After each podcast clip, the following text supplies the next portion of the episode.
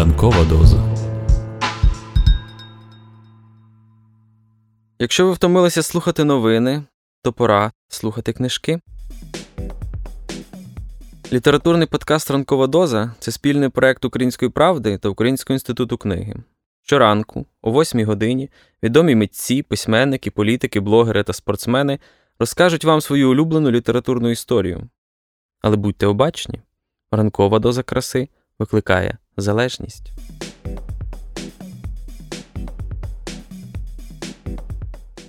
Привіт, друзі! Сьогодні понеділок, а значить, я буду радити вам свої улюблені твори. Отож, поїхали. Ніколи не знаєш, із кого може вийти гарний лідер. Навіть найупослідженіший дивак може виявитись вправним менеджером. Головне, аби хтось дав йому шанс реалізуватись. В оповіданні талісман Володимира Винниченка у тюремній камері політичних в'язнів сталося саме так. Головні партії увійшли у клінч, і щоб якось вийти із нього, по приколу, обрали старостою піню, камерного блазника, іграшку анархістів, усміхненого і покірного дурника. Але буквально за одну ніч піня переродився. Влада змінила навіть його.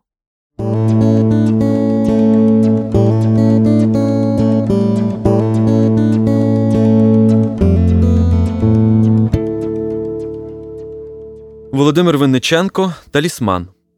Це вже виходило за межі всякого найміцнішого терпцю. То був не коридор політичних в'язнів, а якийсь допотопний хаос, над яким, неначе дух, заклопотано і без ладу витав наш короткозорий староста в пенсне і велосипедистському картузику. Хто як хотів, так і робив. Тому не подобається його камера. Він бере свої манатки і без всякого вагання переходить в другу. Там, розуміється, зараз же з цього приводу гвалт, крик, протести, зібрання, дискусії. Цього вразив згук дверей у клозет. Він цілий день ходить і стріляє так, що подушки на койках підстрибують. Тютюн викурювався з такою швидкістю, наче ним топили в кухні. Пошта не доставлялась, провалювалась. Газети ми не бачили. Передачі крались по камерах і з'їдались під ковдрами. Доходило до того, що замість шести грудок цукру почали брати по восьми, а то й по десяти. Все це не віщувало нічого доброго. А найголовніше, побіг наш отсовувався в невідому далечінь. Без старости, без ладу в коридорі, без дисципліни в камерах робити далі підкоп було абсолютно неможливо. Це було відомо навіть за Літаєву. Правда, нас тікало небагато, всього сім душ, срочних і безсрочних каторжан. Всі ми були зібрані в одній камері, всі більш-менш негативно відносились до каторги і воліли бути на волі. Але цього було мало. Для продовження підкопу треба було, щоб принаймні в нашій камері, звідкиля вівся підкоп, була абсолютна дисципліна. Ну а це з нашим велосипедистом влаштувати було так же легко, як і з струмочком, що заклопотано прожогом котився згори. Цей чоловік міг довести до сказу найлагіднішу людину, і над чим іншим, як своєю старанністю, усердям, клопітливістю. Ви його ніколи не побачите лежачим. Е, ні. Він весь рух, турбота. Цілий день він біга з камери в камеру, чогось хвилюється, турбується, кричить, записує, одмахується. Волосся на лобі йому не висихало від поту, і картузик промочувався з-під споду аж на зверхній бік. Але все це було ні до чого. Він же сам робив так, що вся його метушня і старанність давала тільки шкоду. Як це йому щастило так устоювати, не знаю, але це був факт. І зверху всього він був меншовик та ще й спеціаліст по аграрному питанню. Досить було зачутися в якомусь кутку одрізи, земля, хазяйство, як картузик товариша скрині уже там. А тому, що він спішить завжди, то вривається в розмову, наче бомба. А як аргументів у його багато, і всі треба якомога швидше викласти, то він трещить, мов ракета, маха кулаками, губить пенсне, кричить, отбивається, як його хотять спинити, і замовкає тільки тоді, коли його силою витягують до справ. Крім усього, сам він з нами не тікав, і його мали швидко відправити в заслання. Так що йому наш побіг особливо не болів. Ні, нам треба було такого старосту, який міг би дати лад хаосові і котрий сам був би і зацікавлений в утечі. Але тут діло ускладнилось. Річ в тім, що певній частині коридора такий стан його подобався деяким просто так, а деяким з принципу. Принципіальним прихильниками цього безладдя були анархісти-індивідуалісти, і найпаче голова їхній Залітаєв. Цій обстановці Залітаєв почував себе страшенно благодушно, спокійно і затишно, як у теплій ванні. Він по цілих днях сидів по сусідніх камерах, лежав на койці поруч з Тимошкою і Замірайлом, своїми найближчими приятелями. Вони співали, грали в карти, робили вправи швейцарської та французької борні. Книжки Залітаєв зневажав і тоді звертав на них увагу, коли не вистачало папіросного паперу. Тоді він вибирав папером, частіше усього через це прихильність його спадала на нелегальні видання і видрав з неї довгі стьожки. До протестів відносився спокійно і з юмором. Коли ж йому дуже допікали, лице його насичувалось бурою кров'ю, сиві очі з білявими віями загострювались, і він починав боронитися. Септо підходив до найпалкішого протестанта, хапав його за барки, сильно як грушу тряс і хрипів Ти чого? Чого верещиш? Що треба? А за ним зараз же підводились скойок Тимошка, Замірайло, Живчик, Архип і, розминаючи руки, з інтересом поглядали на опонентів. Звичайно, що дискусія в такій постановці питання хутко переривалась, і Залітаєв, заспокоївшись, з цигаркою в зубах, зробленою з прокламації до всіх горожан, вилізав на вікно, пацав ногами по стіні і виспівував. На базаре сидит кот, у него болит живот, а напротив его кошка, і у ней болить немножко. Скоїк підхоплювались, вносили більше жвавості й експресії в мелодію. Тоді Залітаєв зістрибував, откидав куток стіл зсередини камери і зачинав танцювати. Для цього хор моментально переходив на іншу. Холєру! кричав Залітаєв, підморгуючи Тимошці. Тимошка тоненьким тенорком прокашлювався, підкивував живчику і починав. На окне лежить прикмета з винограду квота, виноград растет на ветке. Залітаєв спочатку тільки притопував ногами, поводив плечима, загонисто скидував головою. Потім раптом на новому коліні дико підгикував і з люттю кидався в танець. Жару більше. кричав він. Тимошка зразу набирав побільше повітря в груди, струшував вищепаною борідкою і розлягався. Спаю песню свою, про жизнь горькую мою, а жизнь горькая моя, до чого ти довела. Що далі розвивалась історія горької жисті, з більшим захопленням і вогнем танцював Залітаєв. Коли доходило до кінця, він впадав в екстаз і разом з хором задиханий хрипко вигукував Ти халера, поді проч, кавалера не мороч. Как такому кавалеру да любіть таку халеру, паді паді стерва проч. І після цього падав усім своїм міцним, як з дуба витисаним тілом на худощавого Тимошку, тяжко дихав і витирав піт. Голова його ставала ще більш розчучверена і зовсім була схожа на купу вовни. Правда, розчучвереність завжди була з ним, хоч би він найгладше зачесався і виголився. Я думаю, це походило з його кудластих сірих брів і настовбурчених вусів. Ми всі останні мовчали при вибухах такої веселості. Спочатку пробували умовляти Залітаєва, але він реготався і відповідав нам Пішли ви к чортам собачим. А що, ми повинні співати набой кровавий? Подумаєш, гадаєте, як заспіваємо набой кровавий, так і справді кровавий? Що хочу, те співаю. Співайте і ви, що хочете, я вам не забороняю. Чи я протестую, як ви щось робите? Це правда, він ніколи не заважав робити нам, що ми хотіли. Іноді ми вголос читали книжку, яку нам давали з других коридорів на який-небудь один день. Треба було читати якнайшвидше. Залітаєв, нудився, тікав, співав, свистів, але не протестував. В крайньому разі міг розважатися з пінею. Піня, звичайно, стояв собі тихенько де-небудь лагідно і несміливо посміхався і слухав товаришів. Залітаєв хапав його за ногу і, як ягня, волік до себе в барліг на койку. Не датись Залітаєву піня не міг. Він весь був трохи більший за одну ногу лідера анархістів. Він тільки кротко й боязко посміхався. Ну, піню, на волю хочеш? питав Залітаєв, заціпивши піню між колінами. А хто не хоче на волю? відповідав піня, кривлячись від болю. Справедливо. А чом же ти не хочеш тікати з нами? Ти ж теж каторжанин? Та треба зауважити, що піня, як крилий підкоп, страшенно боявся і не міг спати від страху. Чого він боявся, невідомо, але через це й тікати не хотів. Йому пропонували не раз. Піня на питання винувато посміхався й обережно викручував худеньку дитячу руку з лахматою в рижому волоссі лапи Залітаєва, але той держав міцно. Ну чого ж ти мовчиш? Ех ти, соціал-демократ. Поступай в анархісти, молодцем зразу станеш. І на цю пропозицію піня посміхався. Іноді Залітаєв раптом робив таємне лице і глухим голосом говорив Тук-тук-тук. Потім зразу зміняв вираз лиця на суворий, здивований кричав Хто там? Мі. відповідав собі ж тоненьким, солоденьким і приниженим голоском. Хто мі? суворо. Зади. Сколько вас? Раз.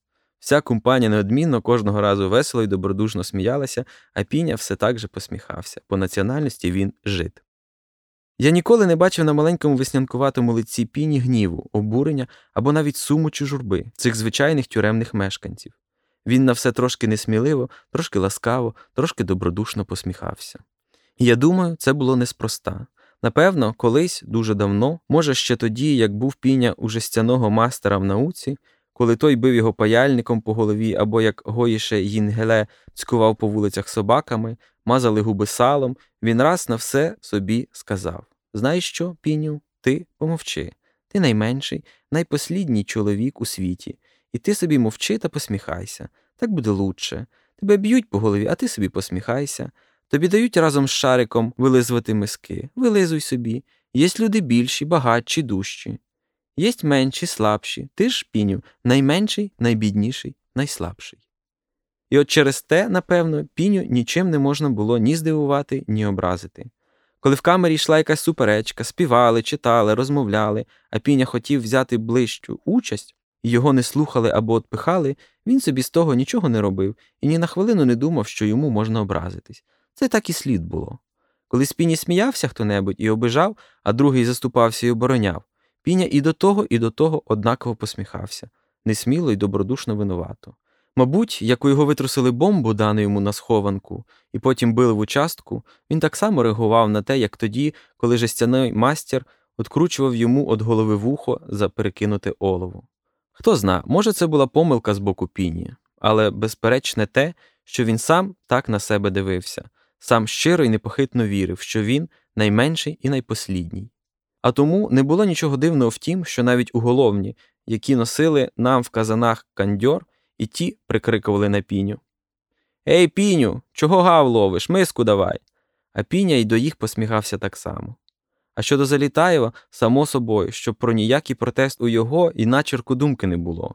Та ще під таку хвилину, коли останньому було нудно і хотілося розважитись. І безладдя наше тягнулося. Всі спроби змінити старосту і встановити в коридорі якийсь лад незмінно натикались на буйно веселе, певне в своїй силі протидіяння анархістів. І ми, не раби, чорт вас забирай, вигукував з койки Залітаєв, задравши ноги догори. Самі собі раду дамо. Не треба нам командирів, знаємо ми їх досить. Сам він був колишній підпоручник піхоти. Чим менше влади, тим краще. З якої речі ви нам хочете посадити на шию якусь ще більш умілу каналію? Не хочемо. А тим часом літо найкраща пора для побігу минало. Часто сиві, холодні хмари цілими днями стояли над тюрмою, і небо було похоже на перекинуту миску з кислим молоком. Вже й дощі починали накарпати з цієї миски, і хто знає, чи не розмиють вони як-небудь випадково землю під стіною і не викорують нашого підкопу. А прокопано було вже доволі. Власне, немалу роль грало те, що ми помилились і закопались не в тому напрямі, що намітили. Через це ми, по-перше, наткнулися на сипкий незручний ґрунт, який міг щохвилини засипати нас, а по-друге, несподівано для себе, вилізли майже нагору, і саме в тому місці, де попід стіною ходив вартовий. Це нас і загальмувало. Попередній староста, за якого робився підкоп, стояв на тому, щоб покинуть і копати в іншому напрямі. На його боці була тільки одна частина втікачів, друга ж держала руку Залітаєва, котрий пропонував вести цей підкоп далі і тікати з нього на ура. Чим би ця суперечка скінчилась, невідомо, бо того старосту несподівано вивезли у другу тюрму, а його місце зайняв скриня. Так справа і застигла, і, здавалось, без надії хутко посунутись далі. Але раптом, одного сірого хмурого ранку, нашого велосипедиста викликали в контору і сказали складати речі. Його забирали в заслання. В той же день увечері наш коридор тривожно і заклопотано гув, як вулій, з якого зникла матка. З камери в камеру перебігали передвиборчі агітатори, читались прокламації, велись палкі дебати, малювались карикатури. Залітаєв носився по коридору з грізним і натхненним лицем. Діло йшло не про те, тому чи цьому кандидатові дати перевагу, а бути чи не бути взагалі в нашому коридорі старості. Ось як була поставлена справа, і треба сказати, не дуже було багато надій вивести її на бажану нам путь. Багатьох з виборців, серед яких були навіть лояльні кадети, захоплювала ідея цілковитого самоврядування. Ми хочемо, хоч в тюрмі бути вільними, кожен за всіх і всі за одного, геть правительство, от яка була їхня платформа. У многих прокинулись інстинкти прадідів, бурлак, які виривали з коріння молоді дубки і з цими тільки товаришами блукали по нетрях та степах. Ця частина коридора дала повну волю своїм нахилам. Вони цілі дні ходили з камери в камеру, міняли щохвилини койку, обідали десь у біса, пролазили навіть у інші коридори і цілком здичавіли. Коли б не вечірні провірки, вони б і ночували по чужих камерах десь під столами. Іншими керував більш матеріальний інтерес і надія. Вони безрозсудно повірили Залітаєву, що матимуть без старости по десяти грудок цукру і принаймні раз на тиждень по справжній котлеті. Бо при владі старостів, аргументував Залітаєв, аристократія дістає з волі передачі і не ділиться з коридором, а їсть їх сама. Це, звичайно, був тільки несовісний спосіб агітації, але мрія про котлету була така приваблива, що Залітаєву охоче вірили. Деяким просто подобався рух сам по собі, і через те вони допомагали його розвитку всім, чим могли. Вони з охотою читали і писали прокламації, розносили їх по камерах, агітували, розпаляли, але кінчати не хотіли. Це був непевний час, і важко сказати, чим би він скінчився, коли б до нас не вмішалась сама тюремна адміністрація. Офіціально ніяких тюремних старост вона не знала і не відала, але коридор без старости був для неї явищем аномальним, негарним і, головне, клопітливим. Замість того, щоб балакати з одним чоловіком, відомим, конкретним, більш-менш досвідченим, начальству доводилось вступати в розмову з цілими камерами, повними гвалту, махаючих рук, роззявлених ротів, свисту, гамору, реготу. І через те неофіціально, але серйозно і поважно було зроблено пропозицію негайно вибрати старосту і припинити заколот. В противному разі будуть ужиті відповідні міри. Що таке відповідні міри, більшість з нас добре знала, і тому довелося серйозно задуматись над іноземним вмешательством. І от анархісти раптом стихли, але ця тиша була якоюсь непевною, загадкового характеру. Вони шепотілися по кутках, бігали з камери в камеру, про щось палко радились, часто вибухали несподіваним голосним реготом. Іноді вони аж качалися по койках і плакали від сміху. Ми чекали якогось екстравагантного випаду. І дійсно так і сталося. Раз уранці, як тільки піднялось питання про голосування над виставленими кандидатами, Тимошка виліз в нашій камері на стіл і попрохав слова. Коли стихло, він рішуче і, силкуючись бути серйозним, заявив Господа, п'ята камера. Наша партія доручила мені ось що сказати вам. Ми довго обмірковували питання і рішили виставити кандидатом товариша Піню. І, помітивши рух серед нас, поспішно закричав далі Не думайте, що це жарт. Ми серйозно попереджаємо, що коли його не буде вибрано, ми оповіщаємо війну не на життя, а на смерть. Раз влада належить таким, як піня, то й ми собі вибираємо піню по всім правилам. Хай живе староста піня. Ура! підхопили анархісти. Ура! Староста піня, піня, піня. Крики здивування, обурення одної партії змішалися з криками піня і реготом другої. Це було сигналом для всього коридора.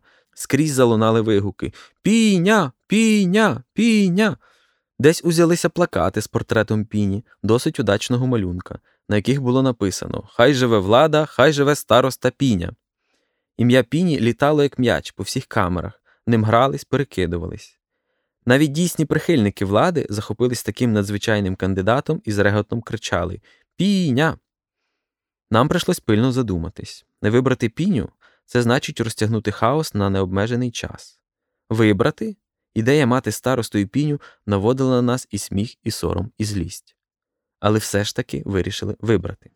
Нехай ми виберемо піню, але примусимо поважати його, поважати в його лиці нашу волю, нашу переложену на нього владу над самим собою. Згода. Хай живе староста піня. Серйозно, строго, без натяку на насмішку, ми заявили, що пристаємо на кандидатуру піні. І в той же вечір при співах і реготі з фейерверком із насичених нафтою ганчірок було оповіщено всій тюрмі, що на нижчому уголовному коридорі тепер старостою піня перший. Піню спочатку зовсім не вразила така увага до його персони.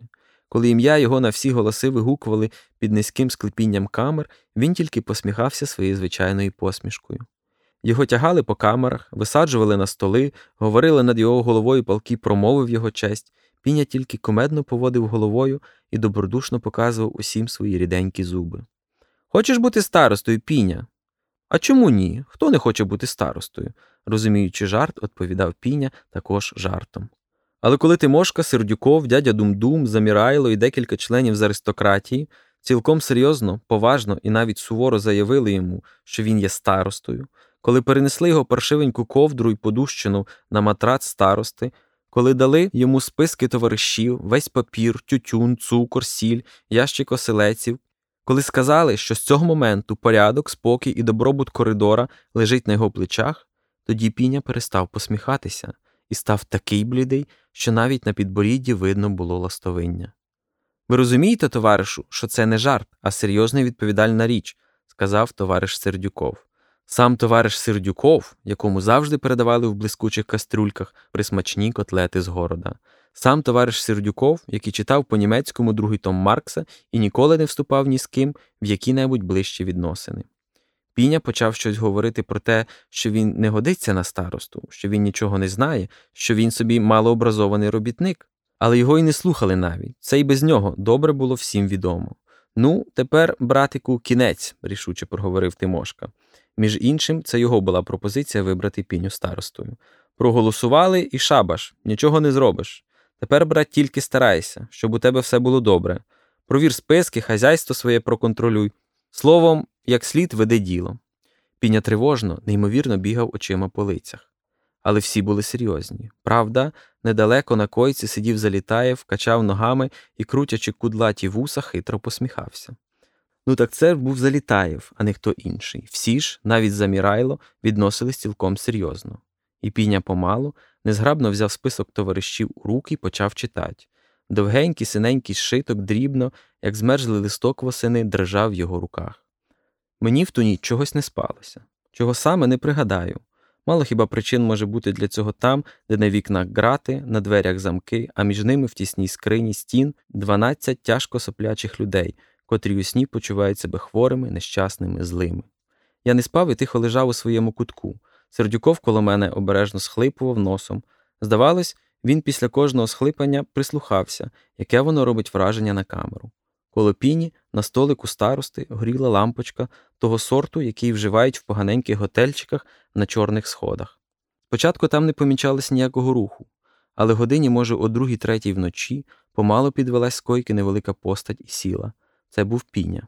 По його рухах, виразу обличчя я бачив, що він не спав зовсім. А вираз лиця був цікавий, якого я ніколи ще не бачив у піні.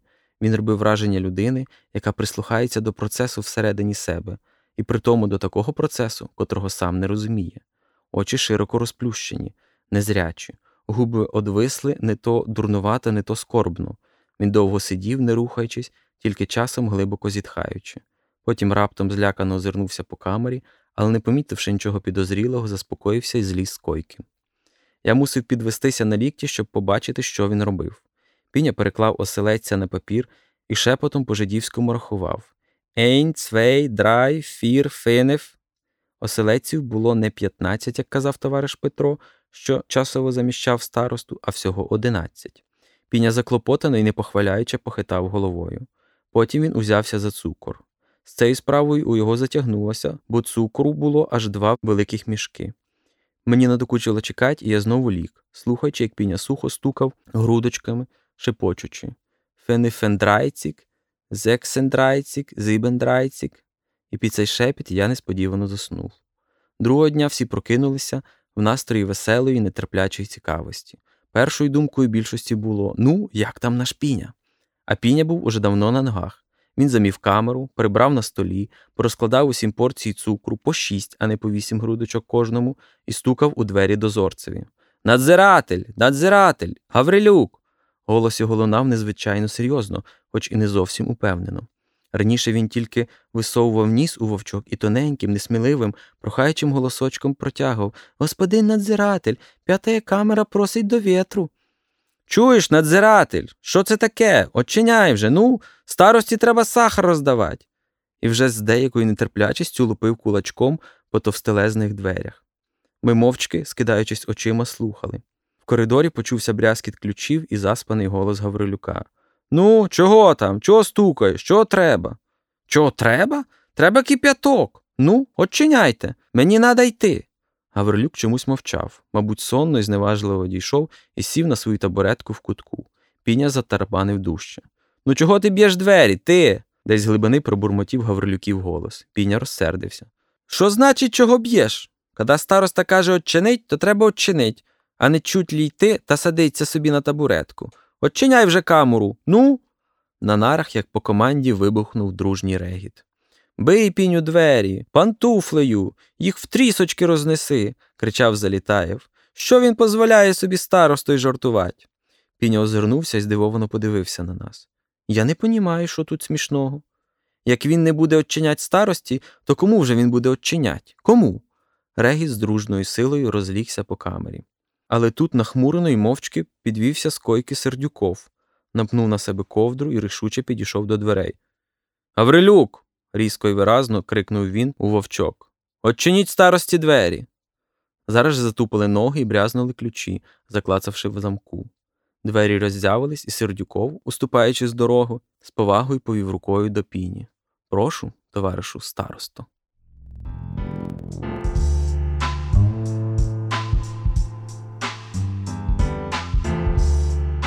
Літературний подкаст Ранкова доза це спільний проект Української правди та Українського інституту книги.